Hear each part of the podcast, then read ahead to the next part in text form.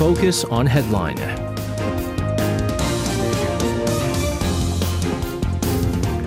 All right, let's take a look at what major issues are making the headlines today on Focus on Headline. For this, uh, joining us in the studio, we have our usual Wednesday reporters in Handan and Ijian. Guys, welcome back. Good, evening. Good evening to you guys. We're going to start things off with the latest development out of North Korea because this time the regime has unveiled the state's first military spy satellite, uh, claiming that its development is now complete. Uh, this as North Korea seeks to boost its war deterrence against South Korea and the United States by placing its eye in space. Now, there has been always a question as to how technologically advanced are some of their satellites there? We've seen some of the images that they carried around. It's uh, you can barely see some of these uh, images, but uh, Tan, nevertheless, uh, give us the details of this. Sure, SJ, we saw this coming. We knew that North Korea's new satellite launch was in the works, and it's been over six years since its last launch and it has been testing its military satellite technology in recent months. And today, the state run Korean Central News Agency released a photo of a big screen that displayed what it claims to be North Korea's first military reconnaissance satellite and its specifications. It's a hexagon shaped structure with four solar panels spread out at the top. It's believed to be designed to operate by unfolding those four solar panels when the satellite enters the Earth's orbit. Now, although the picture was not vivid enough to show all the satellite specifications, Weapons experts assume that the satellite has the four solar panels at the top and an optical camera at the bottom for surveillance. The, they estimate it could weigh between 200 to 300 kilograms. Judging from North Korea's previous satellites it placed into Earth's orbit, experts say that the latest spy satellite will successfully be able to enter the Earth's orbit. North Korea successfully launched Kwangmyongsong 3 and 4 in 2012 and 2016, both of which weigh around 100 kilograms. Weapons experts are also focusing on the launch vehicle that will carry the satellite into space. And many speculate that North Korea will use a newly developed rocket, possibly uh, using the solid fuel propellant rocket launcher that we saw when it fired its Hwasong 18 intercontinental ballistic missile last week. Right. And with regards to this, Kim Jong un has briefly mentioned about a plan to begin the production of a reliable rocket uh, in line with Pyongyang's advancement in various satellite development programs. Chi Young will have more details on Kim's remarks in our next story. Now, experts analyze that this indicates North Korea has standardized its rockets for its satellite launches and is gearing up to begin their production. And they assume that the spy satellite will be lifted off the ground using an upgraded launch vehicle using the Paektusan or Mount Paektu engine, uh, which was loaded on ICBM level Hwasong 15 and 14. They say the new model will have uh, been designed to carry heavier payloads.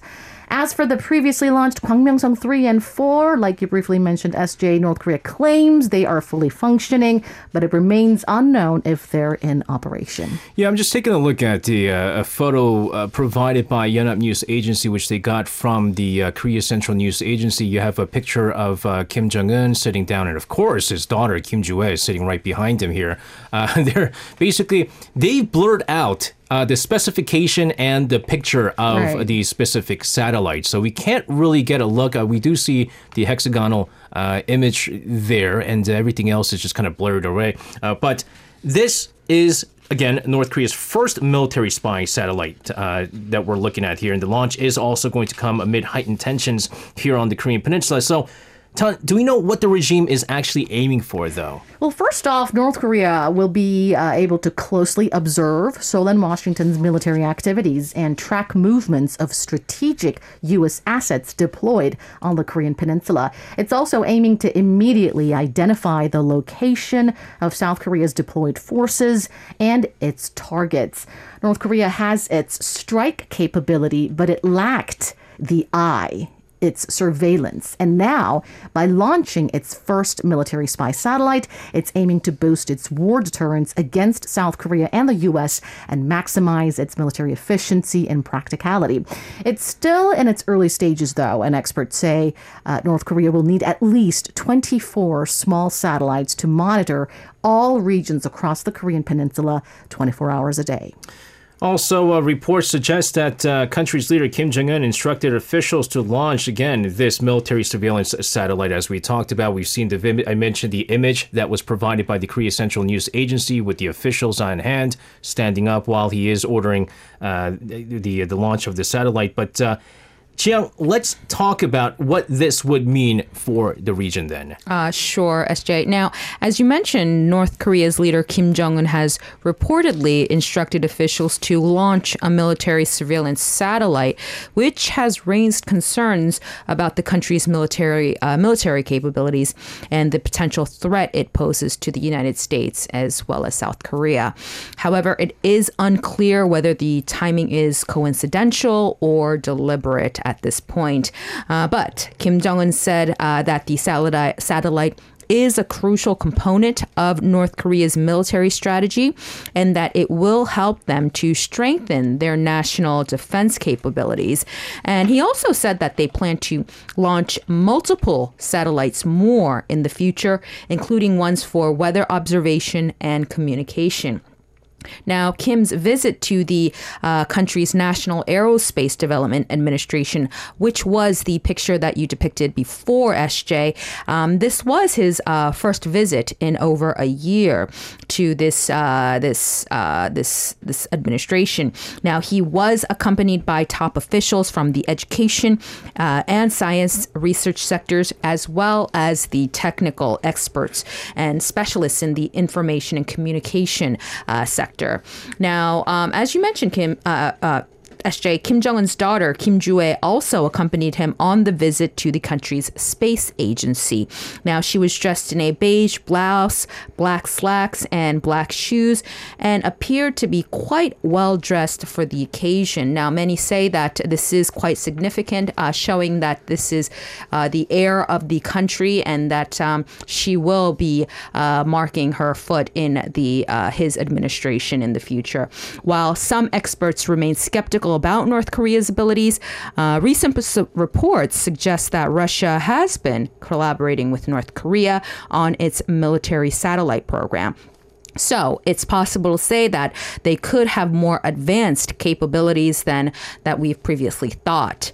But um, the development of this satellite marks a significant, uh, significant advancement in North Korea's space program, which has been a source of concern for the international community uh, due to its possible use of the uh, ballistic missile development. So it is a definite uh, big situation that we kind of need to keep a close eye on. Yeah, I, I still don't think Kim Ju might be the, the next leader in line, to be honest with you. I feel like uh, the role that she might be playing is something like uh, the, what Kim Yo Jong is playing, right? And uh, there's a lot of uh, question marks into his uh, first son, but that, that's that aside.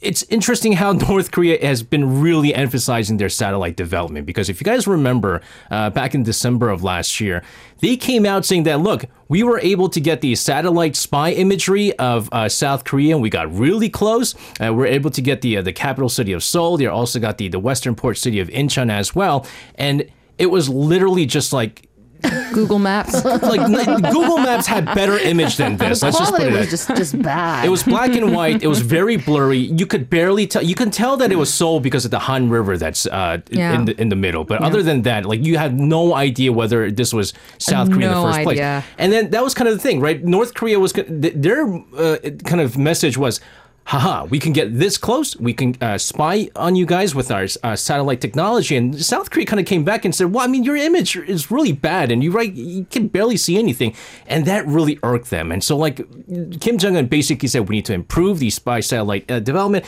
And so we'll have to see because there's no images, obviously, because the launch hasn't take, taken place just yet.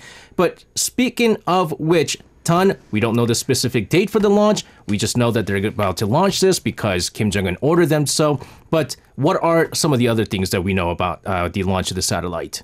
Well, Kim Jong Un has ordered to launch the satellite within the planned time frame without specifying a date.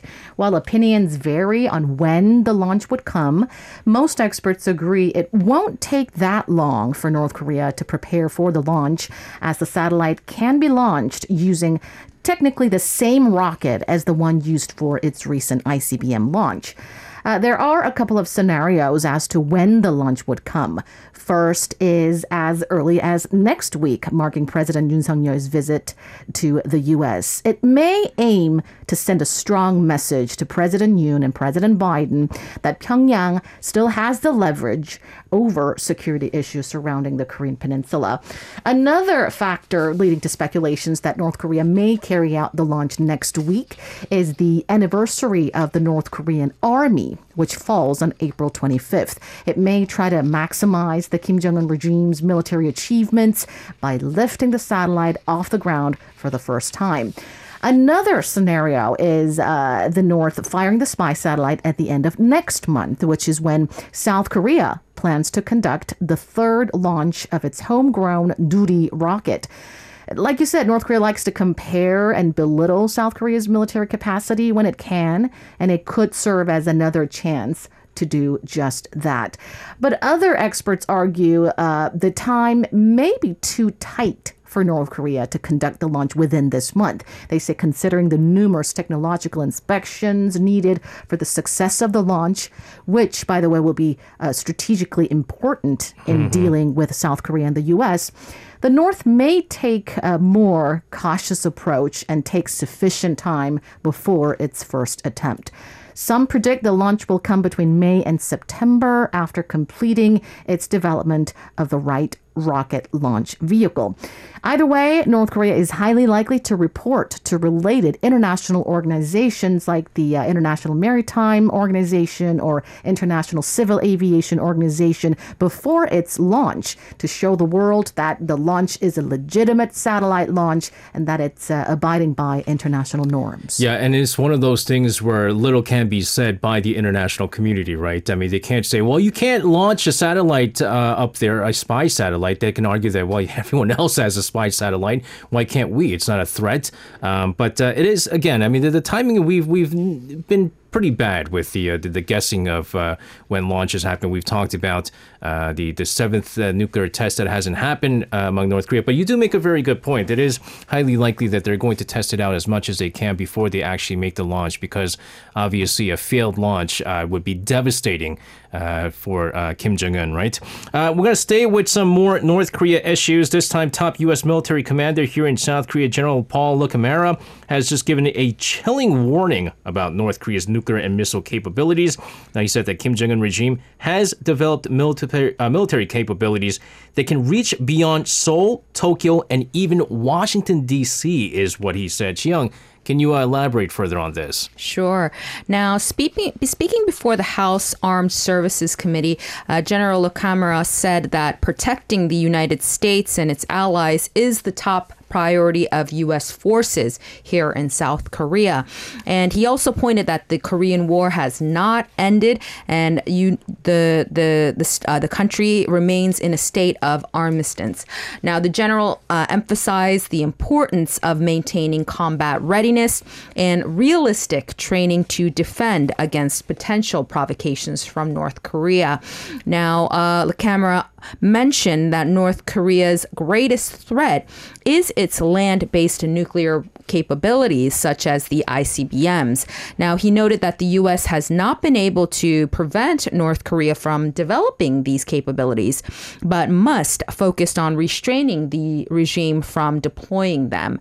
Now, when asked about China's role in North Korea's recent provocations, the general said that the border between China and North Korea has reopened and materials are being exchanged. And he also believes that China can apply pressure to North Korea, but chooses not to.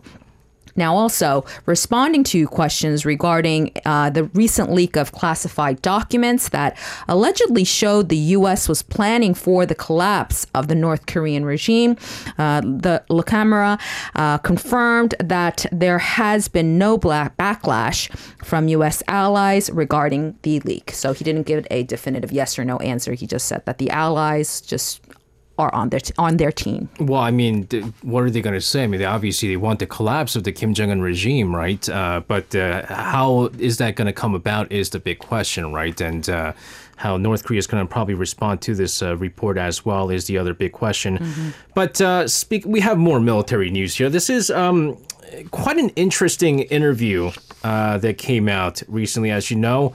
That South Korea, it's been over a year now um, since the uh, the war in Ukraine and Russia's invasion of Ukraine. And uh, the one thing that uh, South Korea has remained firm on was the fact that they will do all they can to assist them uh, with uh, you know defense defensive uh, materials like helmets and you know bulletproof vests and and medical aid and things like that. But they said no to lethal aid. They said nothing like bullets, ammunitions, guns, tanks, all that stuff. We're not going to assist them. But it seems like President Yoon Suk Yeol may have hinted that South Korea might start providing. Uh, weapons to Ukraine, kind of shifting away from that stance that South Korea has had for over a year, and uh, I this is quite a, a huge, huge move, and it does also come uh, right before this U.S. summit uh, that uh, Yoon uh, Suk Yeol is going to go over to Washington next week. But uh, Tan, what exactly did he say here? Well, his remarks came during an exclusive interview with Reuters. To the surprise of many, he suggested that South Korea might extend its support for Ukraine beyond humanitarian e- economic aid if it comes under a large scale civilian attack. He said, quote unquote, if there is a situation the international community cannot condone, such as any large scale attack on civilians, massacre, or serious violation of the laws of war, it might be difficult for us to insist only on humanitarian or financial support. He added that his uh, the Korean government has been exploring how to help defend and rebuild Ukraine, just as South Korea received international assistance during the Korean War. Uh, this marks the first time South Korea suggested its willingness to provide weapons to Ukraine uh, more than a year after uh, ruling out the possibility of lethal aid. South Korea, despite being a key U.S. ally and major producer of artillery ammunition, it has so far tried to avoid antagonizing Russia, considering its diplomatic and economic ties with Moscow. It has uh, it has to consider South Korean firms operating in Russia, and also cannot play down Moscow's influence over North Korea. Uh, but President Yoon said that he believes there won't be limitations to the extent of the support to defend and restore a country that's been illegally invaded, both under international and domestic law. He did, however, say that considering uh, Korea's relationship with the parties engaged in the war and developments in the battlefield, South Korea will take the most appropriate measures. His remarks came uh, just about a week before his planned state visit to the U.S., where he'll hold a summit with uh, President Joe Biden, marking the 70th anniversary of the two countries' alliance. President Yoon has said he will seek tangible outcomes on the allies' efforts to improve responses to evolving threats from North Korea, which has ramped up military tests and launched its uh, first solid fuel intercontinental ballistic missile last week. During the interview, he also talked about South Korea, Seoul, and Washington's nuclear defense against evolving North Korean threats. He said that the two countries are focusing on bilateral measures to strengthen information sharing, joint contingency planning, and joint execution of the plans. In February, South Korea and the U.S. staged tabletop exercises simulating a North Korean nuclear attack as part of Seoul's efforts to play a bigger role in Washington's nuclear policy over the North. When asked if the Allies would uh, envision an Asian version of NATO's nuclear planning group involving Japan, he said that in terms of responding to a powerful nuclear attack, South Korea needs measures stronger than what NATO has. He added there's uh, no big problem if Japan joins, but since there's been much progress between the US and South Korea, he believes it would be more efficient to create this system between the two countries first. Yeah, so um, talks of an Asian version of NATO is not going to fare well with China, right? I mean, that's that, that's going to cause another big problem uh, mm-hmm. in the region, is which is why I think he's being a little bit more cautious with the whole idea of an Asian version of NATO. There's already this, you know, military alliance with the, you know, South Korea and the United States, and we've seen uh, improved relations and alliance with uh, the Japanese military as well. But I think again, the last thing this area needs right now is the, the Asian version of NATO, and now you're going to start a whole different sort of uh, clash and conflict uh, with China here. Uh, in the meantime, South Korean authorities have confirmed that the government has been discussing uh, again uh, the support for the uh, Ukraine when it comes to uh, the the the, uh, the weapons here. But this also comes after news reports of hundreds of thousands of 155 millimeter shells being shipped from South Korea to U.S. military base in Germany that were released here. Basically, we talked about this before. South Korea's technically not supplying Ukraine with any of these lethal weapons, but there seems to be a quote unquote le- uh, loophole here, and these seems to be one of them. Jiyoung, uh, what's the latest on this? Sure. Now, the according to the South Korean Defense Ministry spokesperson Chun Ha-gyu, um, Chun told reporters that the government has been actively pursuing ways to support Ukraine, including uh, providing military supplies. Now, this is just uh, this hasn't been 100% confirmed, but they are in discussion at the moment, according to Chun. But when asked about the reports of the shell shipment to Germany, the spokesperson uh, would not confirm or deny their uh, veracity. Now, this is certainly a change of tune since last week when a number of top government officials have been voicing that the South Korean government's position is that it does not support uh, any lethal weapons or provide any lethal weapons to Ukraine. Uh, he did, however, emphasize that such support for Ukraine would not com- uh, compromise South Korea's own military readiness. Now, the shells were reportedly part of a contract in which South Korea agreed to lend the United States 500,000 shells to replace stockpiles that have been depleted due to Ukraine's ongoing conflict with Russia. Now, Ukraine has been seeking military and ammunition support from various countries, including South Korea, since Russia began, uh, began its military offensive in February 2020. Now, while South Korea has been providing economic and humanitarian support to uh, Ukraine, uh, it has so far, so far, been stating that it will uh, not provide lethal weapons. Uh, but this, it seems as though it could uh, change with the discussions. Now, the issue of military support for Ukraine has been a contentious one in international relations, with Russia opposing such efforts and even warning potential consequences.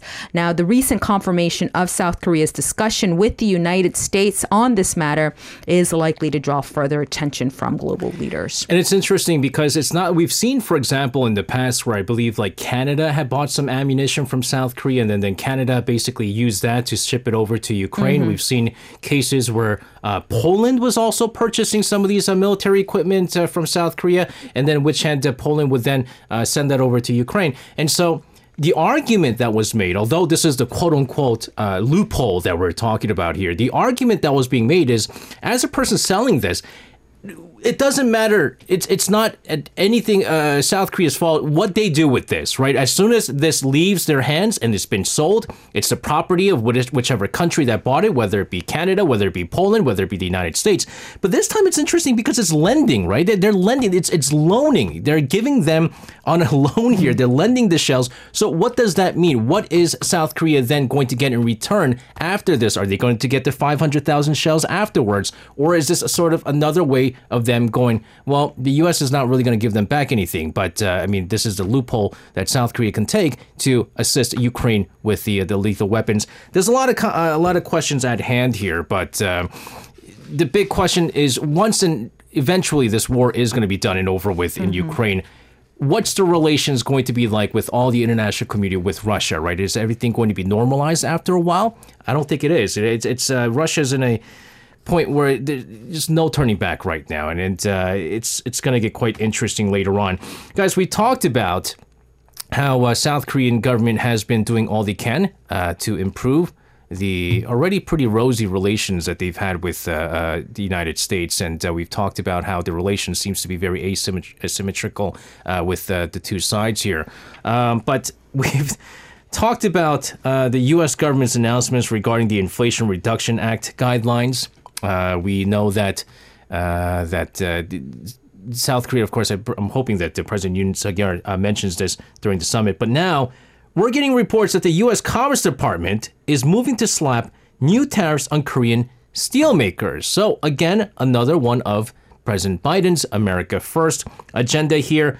Tan, again, this is another sort of way of the U.S. ramping up its measures to protect its domestic companies across all industries. Well, as we all know, the U.S. has been. Uh keeping big South Korean firms on their toes regarding huge tax credits and subsidies provided by the U.S. government, which could negatively impact uh, the South Korean firms' businesses in the U.S. when excluded from those benefits. And now, the U.S. Commerce Department has announced its preliminary ruling that a 0.5% countervailing duty must be imposed on Hyundai Steel.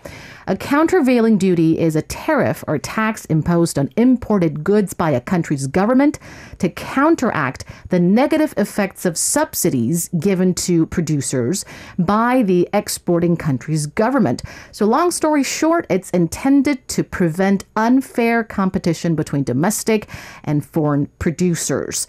And uh, the department pointed out that Korea's cheap industrial electricity rates are serving as a government subsidy.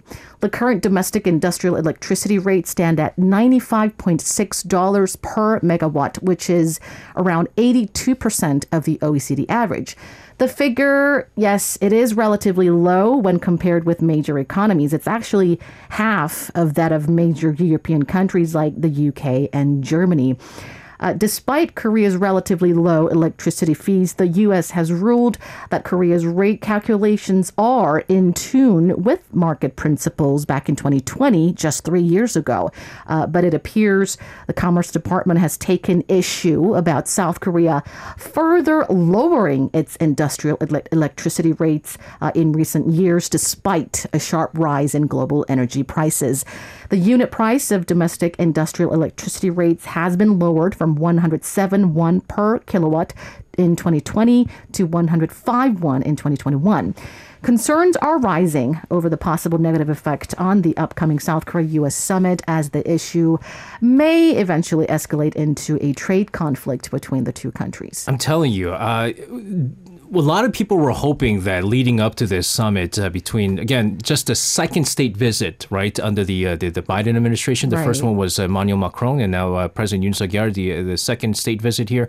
Uh, that everything was going to be rosy, right? And we're also marking the 70th anniversary of the alliance between the two sides here. We had the, of course, uh, the government, uh, the Pentagon leak document incident, which mm-hmm. you know, South Korean government said, uh, you know, there's no ill will from the uh, the, the U.S. and uh, also a lot of them seems like it's forced. And then we had the incident where it seems like the Hyundai uh, cars and the Kia cars have now been removed from the list of 16 cars that are going to be receiving the $7,500 subsidy. So there's again another big thing, and now this, and so there's going to be a lot of questions at hand, and uh, there's President Yoon Suk Yeol has a lot of difficult agendas at hand uh, in this next uh, discussion with uh, President Yoon Suk Yeol. Of course, for our listeners out there, next week is the summit. Uh, we will try to get to you guys the, the most thorough coverage as possible. Uh, but in the meantime, with uh, less than a year until the general elections, we've talked about the importance of the general elections. The South Korean government again in this dilemma whether to increase electricity and gas prices, right? Because leading up to the, uh, the general elections, if the gas prices are too high, electricity prices are too high, uh, voters are going to get very upset, and uh, you know the ruling party not going to get that vote. Well. Increasing the prices will certainly help address uh, the financial losses that the uh, the state-run companies, as we talked about, KEPCO bleeding money there. But it will be hard again to avoid negative consensus from the voters out there. Uh, Jiang, let's let's get this uh, dilemma that the government is facing. Uh, sure. Now, with the general elections approaching, the ruling party is reluctant to implement price hikes, while industry experts argue that they are uh, necessary to alleviate the financial str- struggles of state-run companies. Now, there is concern that if prices are raised, it could lead to an increase in heating costs in, uh, during the winter months, which could further harm the ruling party's popularity. So the ruling party is urging state run companies such as KEPCO to find alternative ways to address their financial losses before raising prices. However, industry insiders argue that the measures proposed by state run companies are insufficient, leaving the government in a difficult position. Now, the decision on whether to raise prices will likely be delayed until after the upcoming Yoon Biden summit. But the Ministry of Trade, Industry, and Energy has suggested that they are in favor of raising prices, but are caught in the middle of a political struggle between the ruling party and energy companies. Uh, now, while they acknowledge the need for price hikes, they also they said that they're also concerned about the negative impact it could have on the public and also the upcoming election. So the government and the ruling party um, are in a catch 22 situation. Now, if prices are raised, it could cause financial difficulties for households, businesses, potentially slowing down the economy. On the other hand, if prices are not raised, the state owned corporations may continue to face financial difficulties, potentially leading to a larger economic crisis down the road. Also, uh, fuel tax cut set to expire at the end of this month will be extended for another four months. Obviously, big news for people out there who've been complaining about high fuel prices like myself. Uh, also, this as the government prioritizes easing financial burden of the people above all else amid the rising global oil prices. After we talked about the, the production cut announcement by the OPEC Plus not too long ago, Don, uh, let's also get more on this. Sure, South Korea plans to extend the consumption tax cut scheme on fuel despite concerns the government's tax revenue may miss target amid an economic slowdown. A 25% discount on the consumption of gasoline and a 37% tax cut on diesel and LPG butane will remain in place until August, according to the finance ministry. The ministry said that despite the recent difficult financial conditions, the government has placed its top priority on easing uh, the burden of the citizens. The ministry pointed out that local and global oil prices have been rising since the announcement of OPEC Plus's production cut. Now, this comes despite Korea's snowballing national debt and fiscal deficits. Finance Minister Chu Kyung-ho has warned numerous times that South Korea's tax revenue may fall below its earlier estimate due to multiple reasons, including uh, the economic slowdown and the government's tax cuts on real estate. So this clearly demonstrates the government's will and efforts to ease people's financial burden to help them weather the economically turbulent times. The updated measure will be implemented on May 1st after cabinet approval later this month. The government expects the tax cut extension to help people save around 25,000 won per vehicle a month. The government first cut its tax on oil in November 2021 to reduce public burdens from the pandemic stricken economy, extending it uh, ever since. It's actually saving me something like ninety thousand won for me Oh, because really? they dropped so much. So uh, the tax cut has. I mean, thirty-seven. I drive a diesel. Thirty-seven percent is is a huge cut Yeah, here. it's a lot. Let's talk about uh, something that we kind of previewed uh, yesterday. As we know, all the major countries uh, around the world are pushing for their own CHIPS Act. Uh, this is a war over semiconductors. Everyone is trying to uh, put less dependency on uh, imported uh, semiconductors. Uh, as we talked about, the EU's Executive Commission finally uh, approving its 43 billion euro chips act this comes out to 47 billion us dollars uh, this in order to boost domestic semiconductor production uh, Jiang, tell us more about this uh, eu chips act Sure. Now, the law aims to invest around uh, 62 trillion won, uh, which is roughly about 50 billion US dollars, in the private and public sectors to strengthen the EU semiconductor industry. Now, this includes investments in semiconductor design, re- uh, design design, research on next generation chip technologies, and workforce development. Now, in addition, uh, subsidies will be provided for facilities that continue uh, to uh, con- contribute to the stability of the EU semiconductor supply chain and also and uh, towards in monitoring um, a crisis response system that will be implemented soon. Now, the South Korean Ministry of Trade, Industry, and Energy has assessed that the EU law does not contain any explicit discriminatory uh, discriminatory provisions against overseas companies and therefore the direct impact on South Korea's semiconductor industry is minimal according to the government however the ministry noted that the competition in the global semiconductor market could intensify if the EU chips manufacturing capabilities are strengthened. On the other hand, it also sees opportunity for domestic small and medium sized companies to expand their exports if the EU expands its production facilities. Now, the semiconductor industry is a key sector for South Korea, and the EU's new semiconductor law will continue to be closely monitored by South Korean officials. Yeah, the uh, EU's uh, market share of the semiconductor, I believe, is like something like 9 to 10%. And so they're trying to increase it by uh, double, right? 20% is what they're looking at by 2030. And they're saying that in order to meet that demand or reach that goal, they have to quadruple their production rate, which is uh, not an easy thing. But of course, uh, when there is a shortage in semiconductors, uh, especially in uh, the automotive uh, industry. There's been a shortage of cars, sem- uh, semiconductors for cars.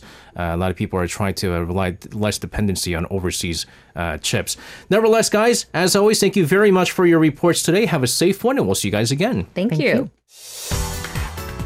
You can listen to Korea Now with me, SJ Lee, by downloading the Arirang Radio application or tune in online by visiting www.arirangradio.com. So make sure you tune in Mondays through Fridays, 6 p.m. to 8 p.m. Korea time.